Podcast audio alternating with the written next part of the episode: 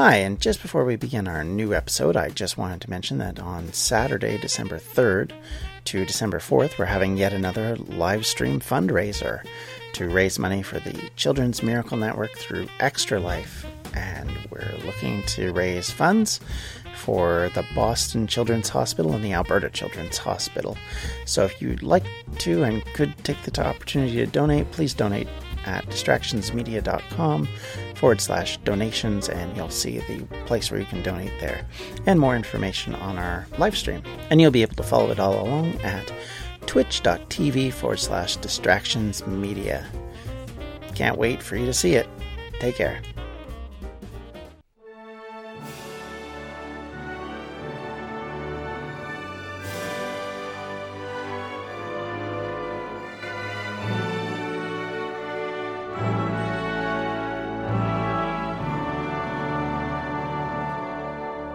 Welcome back to the Welsh History Podcast, episode 25 Myth, Legends, and Darkness.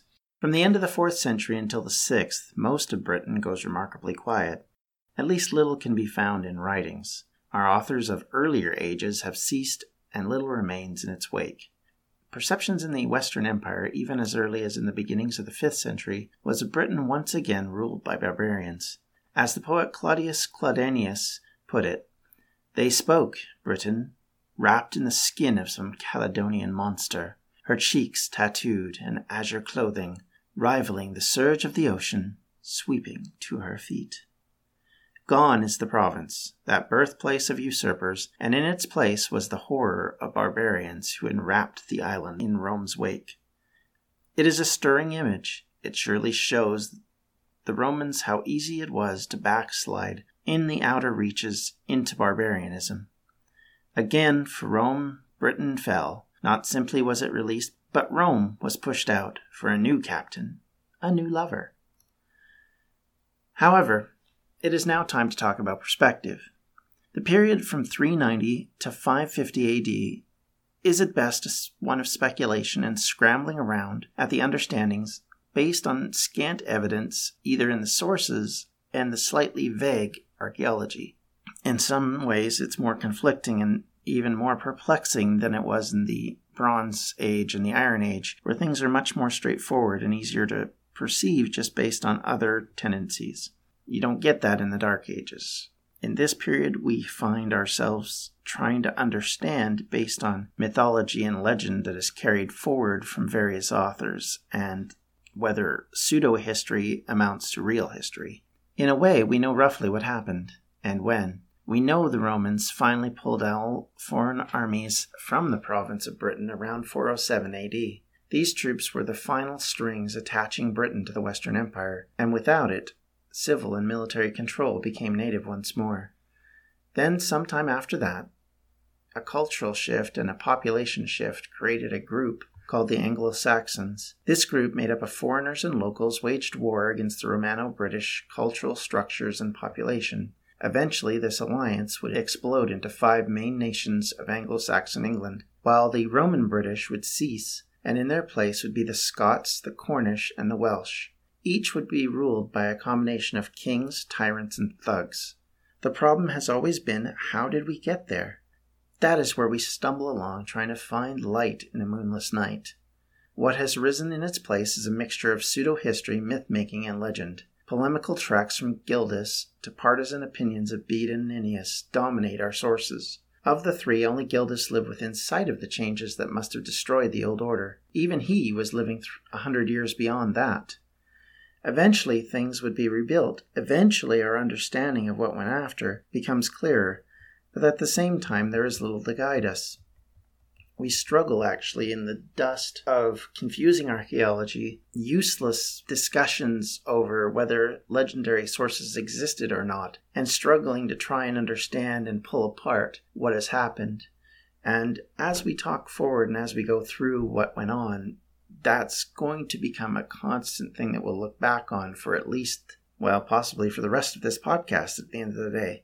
The establishment of what we now call Wales, England, and Scotland comes about in part because of the changes that happen here. And the way that everyone understands history comes out of the changes that happened here. For a long time, we believed that the Saxons landed on the invitation of British populations after the Romans pulled out, and then, not happy with just taking a little bit of the land, decided after dealing with Picts and, and basically being the hired thugs and the mercenaries to actually take on the British and actually establish their own places and started to destroy the British that were there previously and move in their own people and through cultural genocide and through actual genocide take over what we now call England.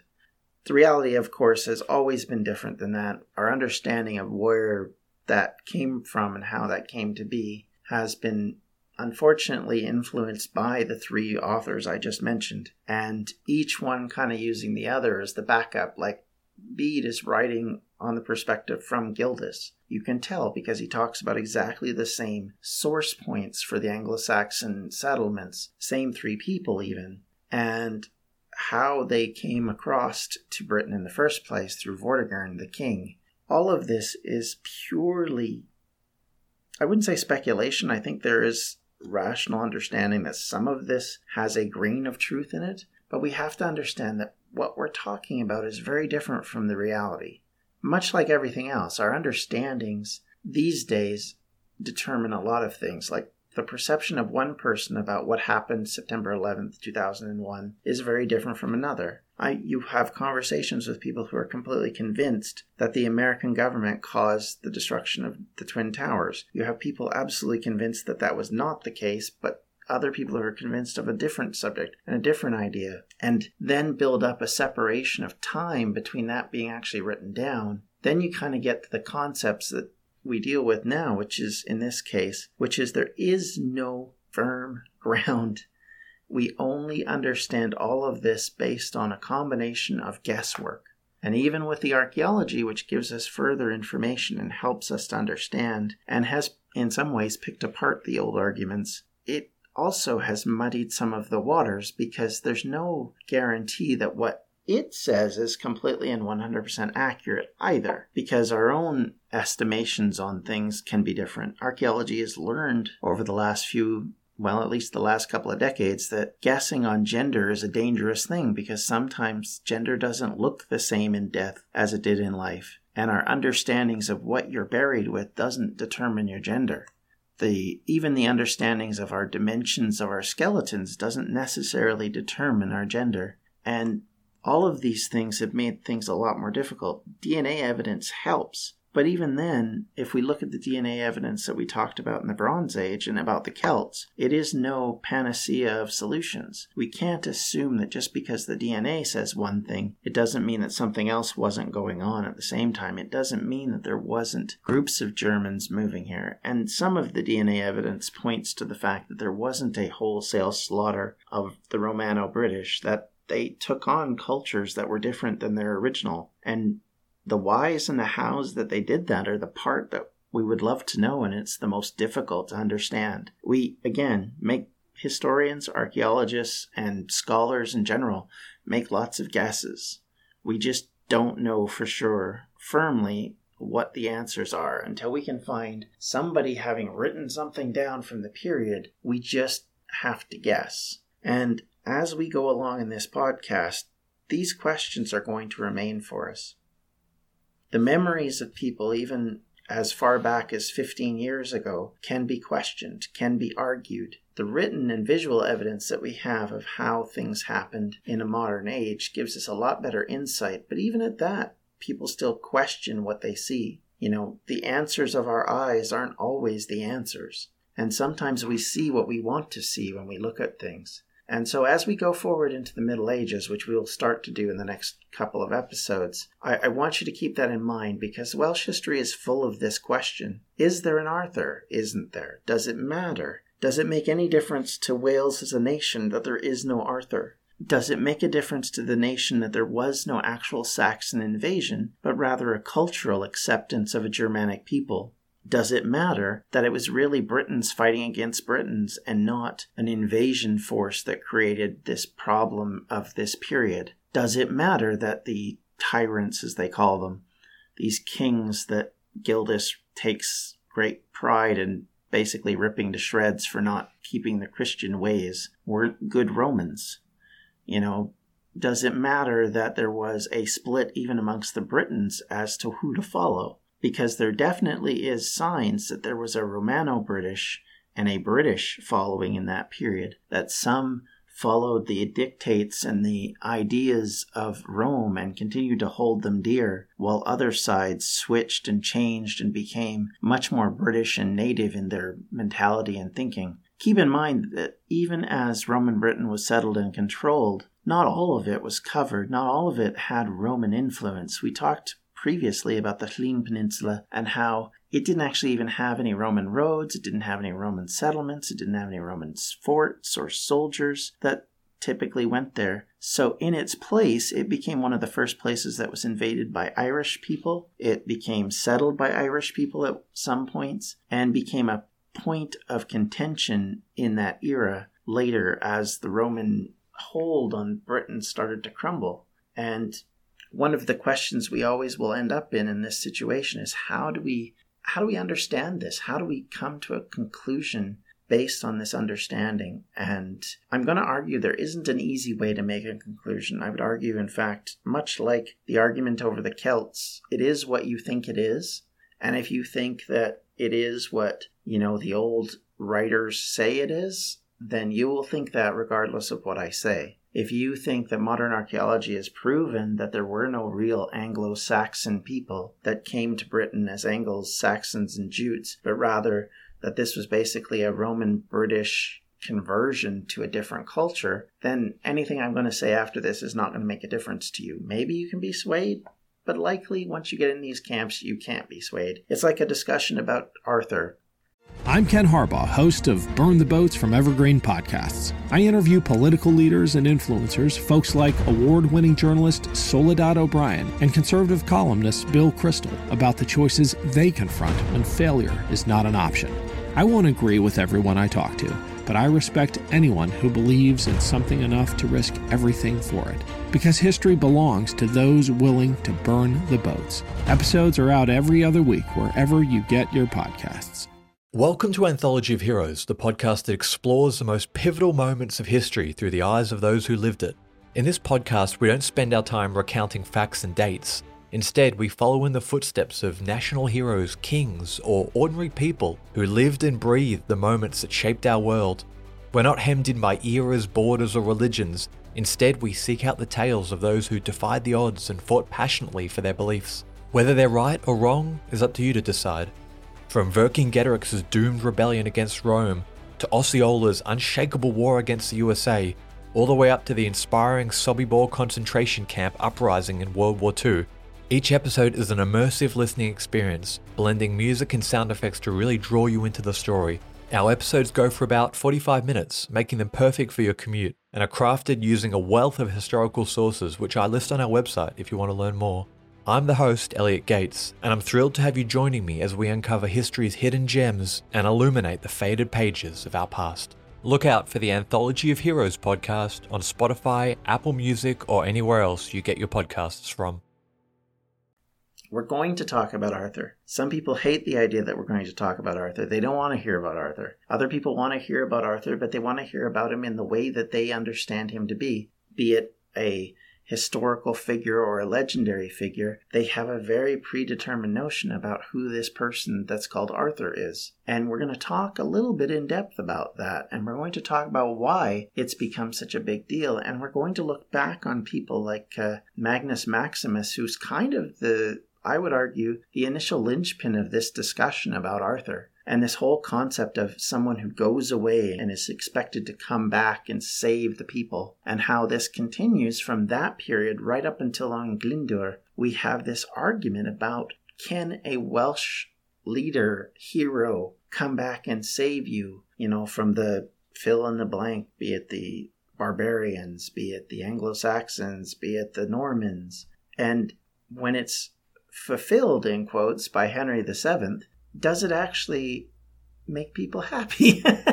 when the Tudors finally do what has been promised for so long and put the Welsh king on the throne of Britain, did it actually solve anything? Did it cure that need, that angst amongst the Welsh that they were robbed of the leadership of Britain and that it gave them back that. There is some perception and some belief that there is an argument to be made that there were some, at least in Welsh society, who did feel like that, who did feel that when Henry Tudor took over the English throne, he, in effect, put Wales back on the map. The realities, of course, are always nuanced, they're always different from the way we perceive them. But I just want you to know as we go forward that this is this discussion of the early Middle Ages, late antiquity, however you want to call them, is going to be wrought with a lot of things that we can't deal with properly. We're going to have a lot of questions, but not a lot of answers. And this will continue in Wales for quite some time realistically, until the writings past Nennius kind of get out of the old legendary and get back into writing historical ideas and chronicling people's lives, we won't really get to that point for quite some time. But we're going to do our best based on what we have. We do have the Welsh Chronicles or the Annals of Wales. We have Nennius, we have Gildas, we have even Bede, one would argue, who gives us perspectives about what happened in that early Middle Ages when things were still in chaos, when things were still being formulated, when kingdoms and principalities were still gaining power, and when we finally firm up who the actual kings are and who which kingdoms are the important ones and how influential they are a lot of the legendary beginnings of them are going to be thrown and cast aside simply because they're not legitimate or if they're legitimate they're unprovable and unfortunately, one person we're going to have to talk about later on is Geoffrey of Monmouth, who gave us a history of the kings of Britain. And you can't see it, but I've put up a quote marks for that because honestly, it's been acknowledged that most of what he's writing, if it's not falsehood, is pretty close to falsehood or is using books that just don't exist anymore because so much of it is so speculative and such literary fantasy in some ways that you can't take him at face value and you can't accept what he's saying. And unfortunately, for a lot of the people that love the King Arthur legend, he is responsible for some of it. And it's him, along with Nennius, who have given us our best glimpses at a figure who we can't really understand. And that problem is going to haunt us for quite some time because how do you then define anything if you can't trust the sources? And so we're going to crawl around a lot, and I'm going to say words like, we just don't know, I just can't be sure. The sources are conflicting, or the sources say this, but who knows? All of this will be very much a part of our discussion for the next possibly 10 to 15 episodes. And I just want you to understand that. Now, we're going to probably move quicker than maybe some like because of this. Because of this vacancy of evidence, we're going to be a lot speedier than I would like to be. I mean, I'd love to cover things in depth. I'll do my best to kind of give you a cultural understanding of what's going on and kind of talk about the way the day to day life of a Briton or specifically a Welsh person of that era is like. But I mean, as you saw from the end of the Roman period, we lost a lot of perspective once the sources stopped focusing on Britain, and we lost things like we don't have past the second century, we don't have a woman mentioned ever again in Britain from a Roman perspective. We don't get a lot of even male perspectives, and the only time we do, it's typically when a usurper or an emperor is trouncing around Britain for some reason. And unfortunately, that will continue for a little bit. I will, however, say that I will give you what some of the legends say and what they are commenting on and try and give a historical perspective when possible give you some background of the area that this may have come from try and help you understand you know where it's at. As much as i can i can't guarantee i'll always be correct because a lot of this is guesswork and later evidence may prove everything i'm saying to be not completely accurate and I understand that and I accept that. And I think going forward, it's something we have to live with. Eventually, later things may point out that what we thought now wasn't totally correct. But this is what we have to work with. We will do our best to try and present a fair and a balanced presentation of what the Welsh Middle Ages are like, how they are perceived by the people in them. And as soon as we get nearer to the Viking Age and nearer to the Norman Age, most specifically, we will start to get chronicles of actual leaders and we'll get a lot more insight on what the population was doing, on what they were wearing, on what they were drinking, on basically how they acted from day to day, and we'll talk about that and we'll go much more in depth on the cultural understanding, which unfortunately we lose a lot of as time goes on in this period because we just don't have enough evidence. I didn't spend a lot of time on what Roman Britons wore or what they did because likely they weren't terribly different from what most Romans wore, what most Romans did. They, depending on the area you were in, you kept similar lifestyles, right? You had villas, you had underfloor heating, you had baths, and a lot of the ways that they worked through that were covered in this.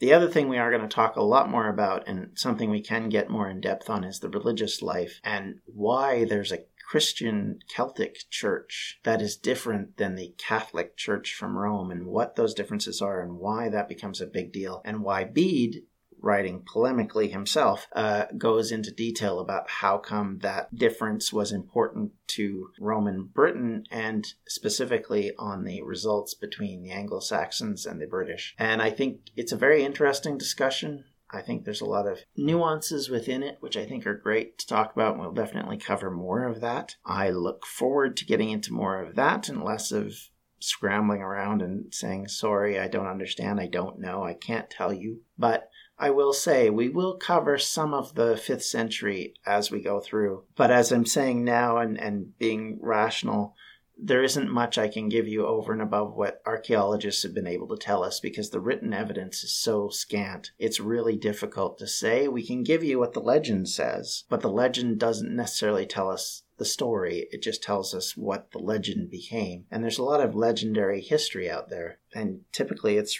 wrapped around religious literature. So we have to work within that storyline and we have to understand that that is the case here. There's a almost religious nature about the way the Angles and Saxons and Jutes arrive and start to take over the territory. It has almost a biblical sort of stereotypical standpoint of, you know, throwing the evil backsliders out. Bede writes quite critically of the Britons in effect saying that they were a fallen people and deserved what they got. Whereas Gildas basically curses all the leadership and says that he's almost like a Jeremiah looking at the end of his people because they were so wicked and so unwilling to follow God's plan that they allowed the Saxons to come in and destroy them. And so this is kind of the stuff we're dealing with, and this is what we're going to work with. And as I said, I will give you both what the sources say, what the archaeology says, and kind of my own interpretation of that based on other people's writings, and hopefully we can give you a much fuller and better understood way of seeing the world of the medieval ages, and specifically from a Welsh perspective to get to grips with how what we know of Wales came to be in this period, because really the foundations for what Wales became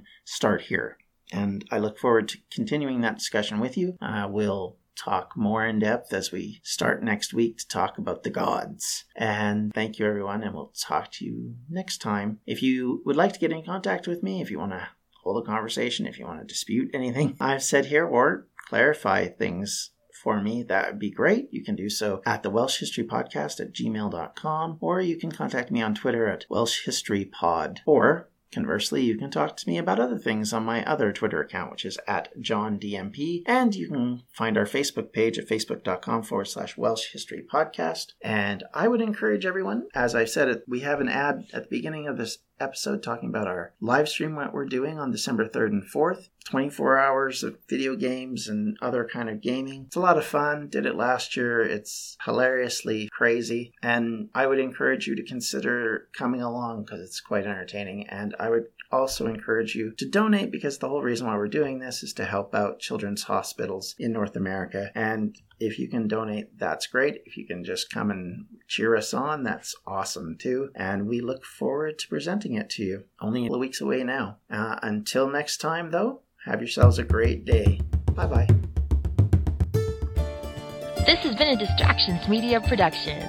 For more information, you can check out everything we do at distractionsmedia.com.